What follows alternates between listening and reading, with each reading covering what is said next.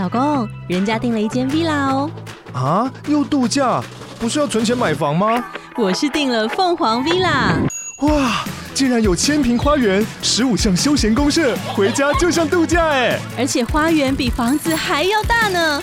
还有我最爱的游泳池，耶！龙大营建 villa 生活，十年防水保固，二至三房，零七三九八五五五五，凤凰 villa。Hello，大家好，欢迎收听周报时光机，我是主持人派翠克。最近不知道大家有没有看到一些就是有关于眷村活动的一些新闻哦，因为很多县市的眷村文化节都开跑了。这集呢，我们就要来谈谈跟眷村有关的故事，也很开心、啊。这个本集呢，获得这个光点台北的邀请，节目最后呢，也将送出光点台北电影院提供的一些呃眷时代影展的电影票。有兴趣的听众，哎，不用急着转到后面啦，可以先听完前面眷村的介绍，再来了解这个取票的方式哦。那今天呢，除了我自己分享眷村的资讯之外，也十分荣幸的邀请到了台北市文化基金会的专家来跟我一起分享他眼中的眷村。那首先呢，先来欢迎一下台北市文化基金会眷村部总监黄文燕。好，总监好，主持人好啊，我是啊这个台北市文化基金会啊眷村部的总监黄文燕啊，线上的听众们大家好哦，总监好，这个是非常荣幸，因为这是第一次邀请来宾啦，所以我也稍微的有点。紧张啊！不过讲到眷村哦，其实很多人对于这个名词其实是有点陌生的，只能大家就会知道说哦，可能是比较早期的产物哦，可能是这个国民政府拨迁来台之后所诞生的一个呃一个物物件这样子。那其实讲到眷村的话，可不可以请总监请教一下，就是眷村它是怎么样形成的呢？眷村的形成哦，嗯，我们可以哈，就是用一个很简单的一个词汇哈来说。眷村的形成，它就是因为战争，嗯，哦，那尤其是在这个就是一九四九年这一个关键密码，嗯，啊，就一九四九年的时候，这个就是国共内战，然后后来在国民政府呃来台湾了之后，也带来了哈将近两百万的这个军民，对，好、哦，那开始了就是说在台湾反反攻复国，嗯，好、哦、这样的一个哈、哦、使命，到后来呢哈、哦，就是说反攻无望之后呢哈、哦，这个。呃，落叶归根，然后慢慢的变成了落地生根啊。于是哦，眷村，眷眷村也就呃由此啊这个成型，而且啊就是呃随着这个就是说生活的必须啊，那早期还有禁婚令，那禁婚令解除之后，慢慢的除了他自己本身之外，有他的配偶，然后还有子女，眷村的话也就慢慢的哈越来越扩大这样子。嗯对，其实刚刚总监讲到这个禁婚令，我上去查了一下，我其实很严格呢，因为那时候就是怕说，哎呀，结婚啊、生小孩有一些子女的负担，怕去影响到军民反攻大陆的心情。对，所以他一开始其实设定说，哎，你们这些军人来到台湾不能结婚生子，那就把这些军人呢也就安置在以前这个日本人战败之后留下来的地方。可是因为目的是要反攻大陆嘛，所以那时候在建制的时候，其实都用一些比较。呃，粗糙的建材，譬如说竹篱笆，好像就是眷村非常经典的一个建材之一嘛。对，那好，我们再谈一下，就是其实这个眷村它也是，就像刚刚讲落叶归根，然后变落地生根这件事情。因为一其实一开始讲到反攻大陆，很多人都会想说，哎，这个要反攻嘛，所以东西不用做得太好。可是未来就是时间久了之后，反攻大陆的这个声浪其实慢慢的消失了，反而在建筑上面。有这个妇联会这个代表，他们对于建材上面的要求就比提升了嘛。他们可能去拉一些赞助啊，然后拉一些相关的企业来帮助这些眷村的建材去做一些升级。像一开始可能会有什么富华新村，可是后来就会有些像隐隐居新村，就是冠上了这个名字，有点像赞助他们的感觉哦。这个部分是不是其实对于眷村的整个演变也有一些影响？呃，妇联会在这个对于就是说所谓的军眷子弟啊，对于眷村的发展，它影响是很深刻的。嗯，那一方面就是说面对了战争和这个政治的发展，就是说要稳定军心，所以说哈，另外一方面就是有一个像妇联会这样的组织，它来向民间募集，或者是用政府的一些哈这个一些哈资助，然后来帮这个就是说呃各地的这个眷村然后来做一些改建或是新建。那以及从事一些就是说一些军眷的工作，那也形成了说我们现在很多的眷村然后嗯，它然后就是说建筑的形制上面，呃，它的这个建筑的形制也会变得有有些不一样。呃，就像主任刚刚提到，就是说，呃，有些建眷村，它一开始接收的，就是说，呃，日式哈，这个日本留下来的一些哈遗留的眷舍，那后来哈又有这个，就是说，呃，妇联会哈新建的这样的一个哈眷舍，那再到不够住了，嗯，呃，眷户呢可能就是自己哈，就是说来申请啊，那就是说有地，然后自己自己盖，盖了再不够。就像就在增建，增建的话，像变成就是说我们现在这个好像呃过去所谓的那种违章建筑哈，就不是哎有有一层，大家一般的就说眷眷村大部分都是一层，然后但是呢，因为后来不够住啊，又自己哈自己加盖加盖，然后变成就是说哦、呃、有层层叠叠的这样的一个哈形式存在这样子。是 哦，所以其实看到就反攻大陆时间越拖越长，其实军眷的生活品质，因为人越来越多，人口一多，其实居住的品质也会下滑。那可能他们就会担心说影响到军心啊。那为了避免军心涣散，其实社会的问题也可能会产生。所以这个中国妇女联合会，就是刚刚提到的妇联会，就发起了这个刚刚提到的眷村的改建计划。那很多商会啊、隐居单位啊、侨胞啊，就募款，然后来帮助这些眷村进行改建。那其实讲到这边，我也蛮好奇，就是其实提到这样，好像觉得眷村就跟社区住宅一样的道理。那如果以总监您自己的角度来看，您认为眷村跟现代化的社区最大的区别是什么呢？呃，很大的区别哦，在于就是说，呃，眷村啊哈，它因为某种的因素哈，它聚在了一起哈。嗯、那当建筑上面的话，它比较像是横向的。嗯，哦，平面的，哦，平面的，对对对，它不是往上盖，它不不是往上盖的。哦，那我们现在一般的这种集合呃集合式住宅，呃，它就比较是垂直型的，对，啊，垂直型的。那就往人际网络来讲的话，这个像说眷村的话，前门和后门哈，我们的这个就是说，然后这相跟这个邻居哦，可能是相连的、相通的哦。那然后这个人际网络相当的紧密。家家户户这样发生了什么事情呢？哈，都能够相通的。对，那不管是好的事情、坏的事情。哦，在这个整个眷村里面，它有一个互助和共享的这样的一个精神，然后一直在这个眷村里面，然后可以得到以后就是说相互的一个资源。是对，那跟现在的一个集合式住宅那是很不一样的。我们现在集合式住宅，尤尤其是我们哈台北的这呃我们的哈听众们哈，就是说如果住在台北，应该很清楚的了解啊，就是说呃集合住宅，不要说啊我们楼上住个谁。啊，可能和隔壁哈、右舍哈都不太认识。对，在那个时候，在但是在眷村呢不太一样啊。眷村的这个就是说左邻右不止左邻右舍啊哈，这个就是都很清楚，几乎整个村子大家都哈相相当的了解，也会相互照顾，甚至有帮忙带小孩啊，嗯、或者是哦就是说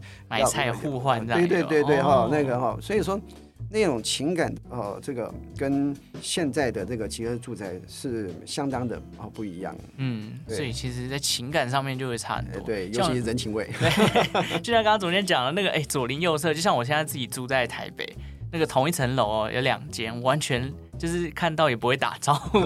我甚至也不知道他们呃是在干嘛，所以是完全都是不熟悉的。可是眷村就很不一样，对，眷村可能哎左邻右舍今天发生什么事情，譬如说隔壁的阿米哦发生了什么事情要去当兵了，我、哦、回来了，我整个放鞭炮，大家都知道这样子。刚刚有提到这个眷村的品质，其实从最一开始来到台湾，因为禁婚令的关系，哎。反攻大陆是投药的目的，所以建筑的建材没有很好。直到后来呢，这个反攻大陆的声浪逐渐消逝了，妇联会开始在提升这些建材，那就慢慢的从竹篱笆啊、土墙啊变成砖瓦房啊、钢筋混凝土，家的感觉慢慢就出来了。那可是我们今天重点在于什么？哎，大家可能不知道，黄文彦总监呢，他其实是中心新村的负责人。我们讲到台北的眷村，可能会第一时间想到四四南村，但我现在讲到这个中心新村呢，它可是北投的一个非常有名的眷村哦。但大家不要以为，哎，台北好像只有这个四四南村，其实不止哦。我们今天就是要来请一下总监，可不可以跟我们介绍一下这个北投中心新村，它有什么样的特色呢？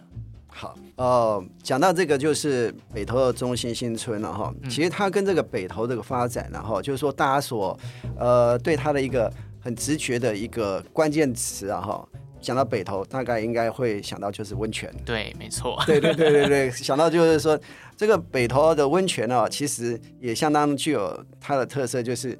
它它是一个全台湾啊唯一坐捷运就可以到的一个 温泉圣地。哦、没错，对对对对，有些还要上山啊，呃、很方便的哈。那讲到这个中心新村的这个发展啊。我们应该可以说啊，就是说它是一个跨越了三世纪的一个发展的故事。三世纪哦，三个世纪的发展故事，是就是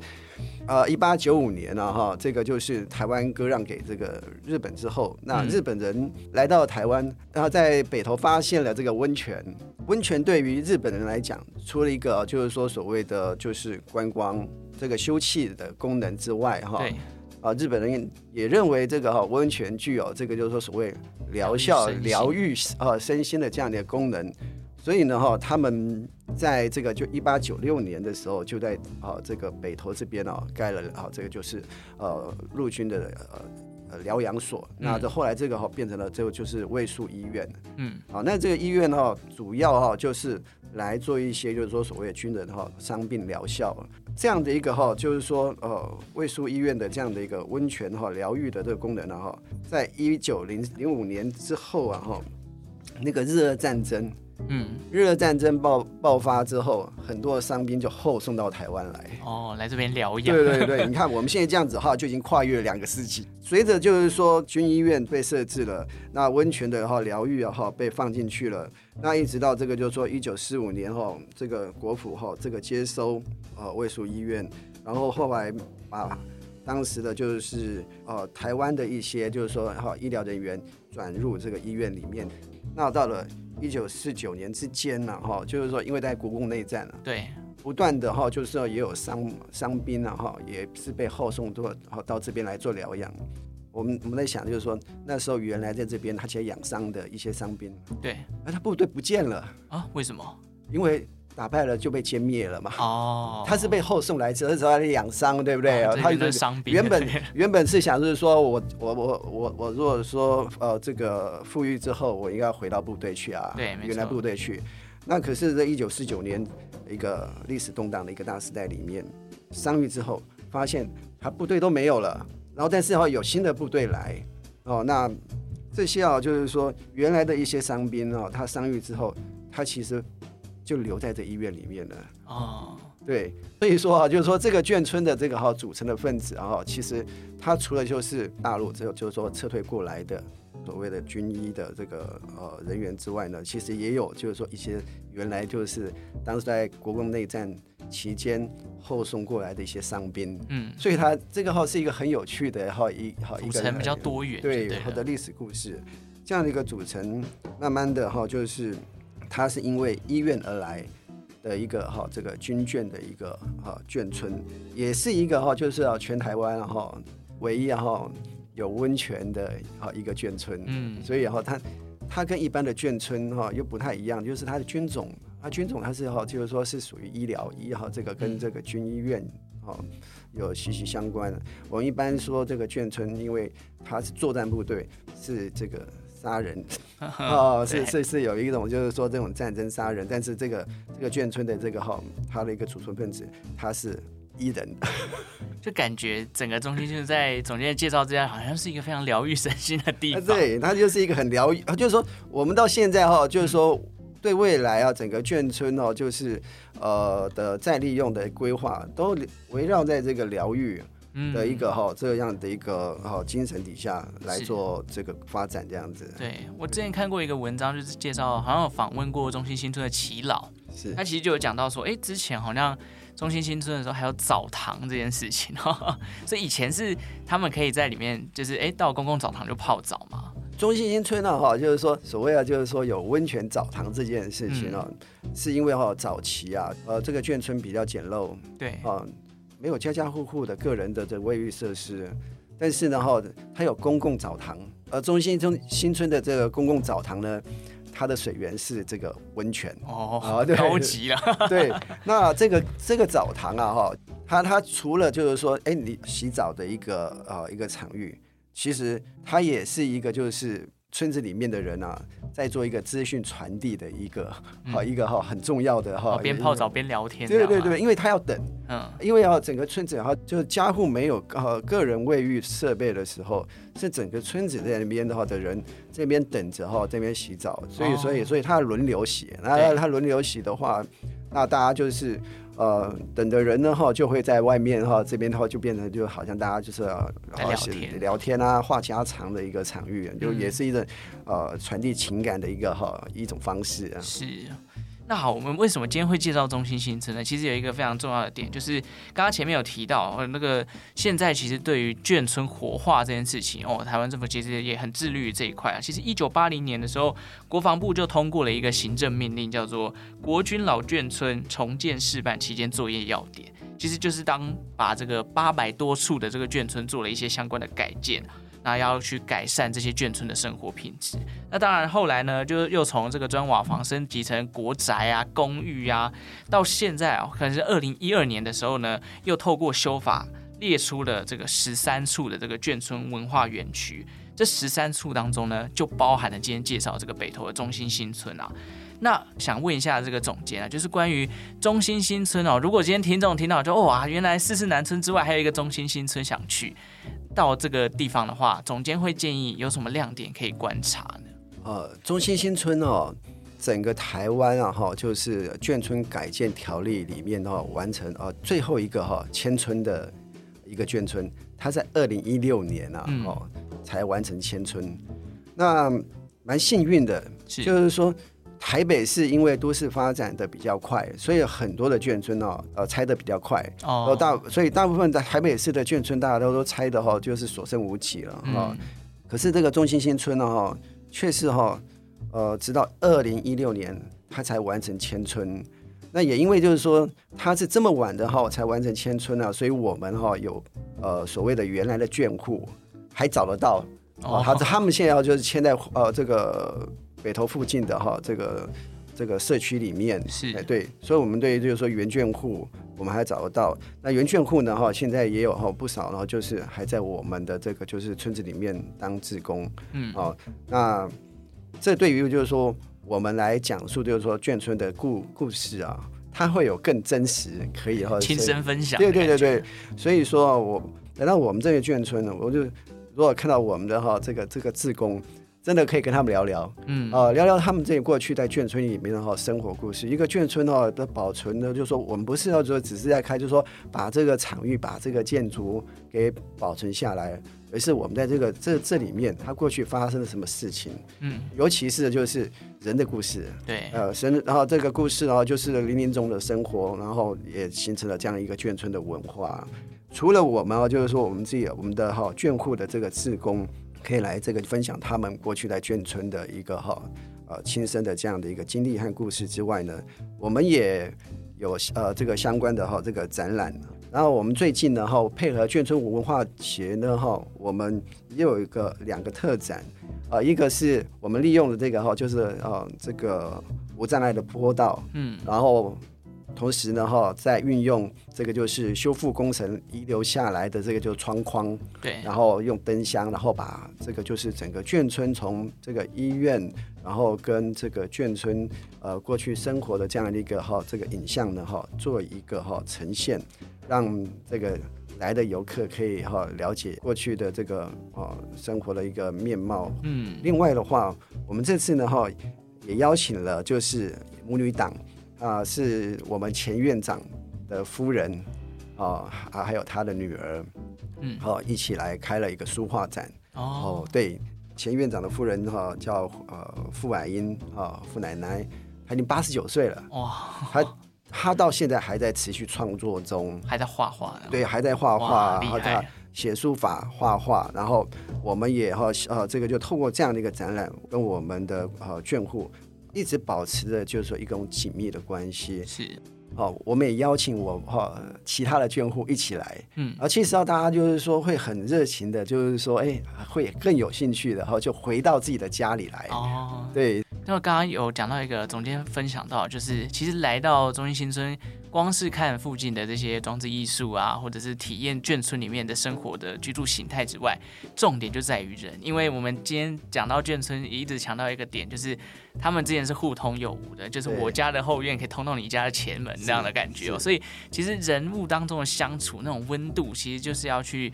跟眷村的人聊聊之后，你才会发现哦，原来眷村里面有这么多的故事。那我也蛮好奇，就毕竟 总监在这个眷村的推广上面也很多年了。那有没有听过哪一个眷户啊，他们分享的故事让总监您印象深刻的？其实哦，这个很像我自己哈、哦，嗯，小时候乡下的那样的一个哦，这个生活形态啊，是，哎，对，就是说像说这种家户之间的一个联系，然后我们从来都没有关关门的。串门子哈，呃，就像呃前门走到后门一样哈。嗯、那在眷村里面哦，他们还是会对于过去的那种人情味哈，会觉得相当的哈，就有一种怀念了。那我们也哈带着这个就是我们的眷户啊，呃，走进了我们的那个工地，因为呃这个就是修复工程还在进行中。可是呢，我们的原眷户啊，看到了自己的这个过去的这个家啊。他们虽然在修复中，他们找到自己自己住的房子，那种情感然后，这个真情的流露啊，哦，会很让人感动。是，所以呢，我们现在也在计划着，就是说，我们希望就是把这些啊，就是他们对自己家的那种情感，然后我们将来会做一个，就是说所谓的记录。嗯，那记录下来之后呢，我们将它就是转成这个就是 QR code。然后以后随着这个空间开的时候，如果你要听这一家的故事，嗯，你就扫一下哦，就是每一家的这个故事都可以被被它由原来的主人的话去呈现出来。这个就是对，就是说所谓眷村文化的这样一个推广，我觉得最终还是要回到人，嗯，还有人的故事是连接起来，所谓硬体建筑，它也才会有生命的。嗯，对，没错，就是人才是赋予这些文化。非常重要的一个角色啊。是 OK，然后好，其实今天谈论了很多眷村的演变跟中心新村的介绍。我想，如果想要深入了解眷村时代的样貌呢，我觉得除了听周报时光线的 Podcast 之外哦，也许能够到现场走走看看，你会更深入、更有感觉这个地方。其实好像目前，因为我们刚过这个国庆日嘛，现在目前中心新村还有国旗海，好像到这个月底哦，所以如果大家想要去看到，哎，有这种国旗海飘扬啊，然后这种老眷村的感觉。这个时候去中心新村是蛮适合的啦，甚至呢，哈，选一部好的电影，亲自透过导演的镜头去体验眷村生活的感觉是什么样子，从乡愁到离散，从群体变迁到文化融合。这时候呢，我们就要提一下光点台北的这个卷时代影展啦，因为它不只呈现了台湾作品当中的眷村记忆，也透过外语片的延伸选片，让观众呢可以看见另一种眷村故事的可能性。这一次哦，卷时代影展集结了十二部的国内外电影，并且将于十月二十一日到十月三十日于光点台北播映。完整的片单呢，欢迎大家去锁定光点台北官网以及他们的粉丝专页。那影展期间呢，也将邀请到王童导演、朱天文作家莅临现场担任讲者，跟大家分享关于眷村的那些年，还有那些事。那今天非常谢谢这个台北市文化基金会的呃黄文燕总监来跟我们分享那么多的故事。好，谢谢主持人，还有这个就是我们的听众朋友。那也我欢迎哈，就是呃大家可以哈利用平日或是假日哈来北投，也来这个就是哈中心新村哈来逛逛。那我们现在除了这个，就是特展，也有很多一些相关的哈一些走读活动，或者是一些工作坊，那可以到我们的官网哈来看看哈。那我在这边也跟大家来预告一下，就是我们在十一月底呢会有新的空间开放，然后到时候这个新的空间呢。会看到更多的哈，就是我们中心新村的眷村故事。嗯，那也呃，请大家哦一起来共享盛举，谢谢。也帮总监补充一下，因为好像中心新村礼拜一是休假的，所以也要小心不要扑空哦。礼拜一是好像村子没有开嘛，对不对？对对对，礼拜一是哈这个公休。公休。好，那节目最后呢，来跟大家讲一讲这个光点台北卷时代影展的索取票券的方式啦。这一次哦，光点台北特别提供了十二场次当中的一场，观影时间呢，大家记一下，是二零二二年十月三十号的十点四十分。放映的电影呢，叫做《仰望星空的少年》。这部之前哦，听说在这个台北电影节啊，获得很不错的回响。改编自法国巴黎的真实事件，讲述这个主角为了保卫当地老旧社区加加林建筑的过程。里头呢，细腻的刻画了人物与建筑啊、社区之间的情感，并且融合了现实当中的事件以及虚构的剧情，让整段故事哦更动人，而且更有张力。如果想要看这部片的话呢，欢迎追踪周报时光机的 Instagram，并且私讯我说你想要看《仰望星空的少年》，就可以获得两张电影票喽。哦，那因为票券有限啦，所以越早来私讯哦，你就越有机会可以拿到。当然也提醒一下大家。记得要留意观影时间哦，在这边派赛克再跟大家强调一下，观影的时间场次呢是十月三十号的早上十点四十分哦。如果这个时间不行的话哦，那就可能不用索取这个票，因为这个票就会浪费掉了嘛，好不好？OK，好，那就提供给大家做一个参考了。感谢大家今天的收听哦。如果喜欢周报时光机的节目呢，也记得订阅这个频道。对于节目有任何想法，欢迎留言给我，让我参考哦。那最后感谢正在收听的你，为我创造了一次历史的收听记录。我们就下次再见喽，拜拜，拜拜。